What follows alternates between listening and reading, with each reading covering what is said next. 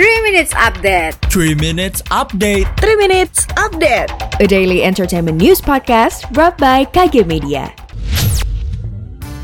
Trailer Cowboy Bebop dirilis, penampakan rumah Anupam Tripathi aktor Squid Game dan Kanye West raih 1 miliar streaming di Spotify. Selengkapnya kita rangkum di 3 Minutes Update pada hari Jumat 29 Oktober 2021. Berita pertama dilansir dari Kompas.com, mulai 19 November mendatang, Netflix menghadirkan serial live action Cowboy Bebop.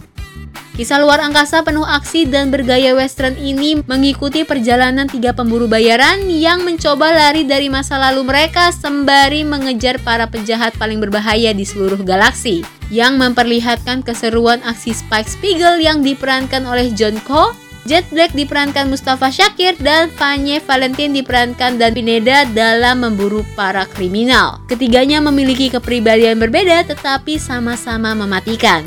Kita beralih ke berita selanjutnya masih dari grid.id. Rumah artis Anupam Tripathi alias Ali Abdul dalam Squid Game baru-baru ini terungkap. Rumah artis Anupam Tripathi ini muncul dalam episode terbaru I Live Alone di MBC. Yang mencengangkan adalah ternyata rumah artis Anupam Tripathi sangat jauh dari kesan mewah. Anupam Tripathi merupakan aktor asal India yang meniti karir di Korea Selatan. Diketahui bahwa pria kelahiran tahun 1988 ini telah membintangi banyak judul drama dan film, mulai dari Strangers from Hell, Hospital Playlist, Taxi Driver, Space Sweepers, hingga Squid Game. Peran Anupam Tripathi sebagai Ali dalam Squid Game pun sangat membekas di hati penonton. Walaupun sudah membintangi Squid Game yang keuntungannya mencapai $900 juta, ternyata rumah Anupam Tripathi sangat sederhana.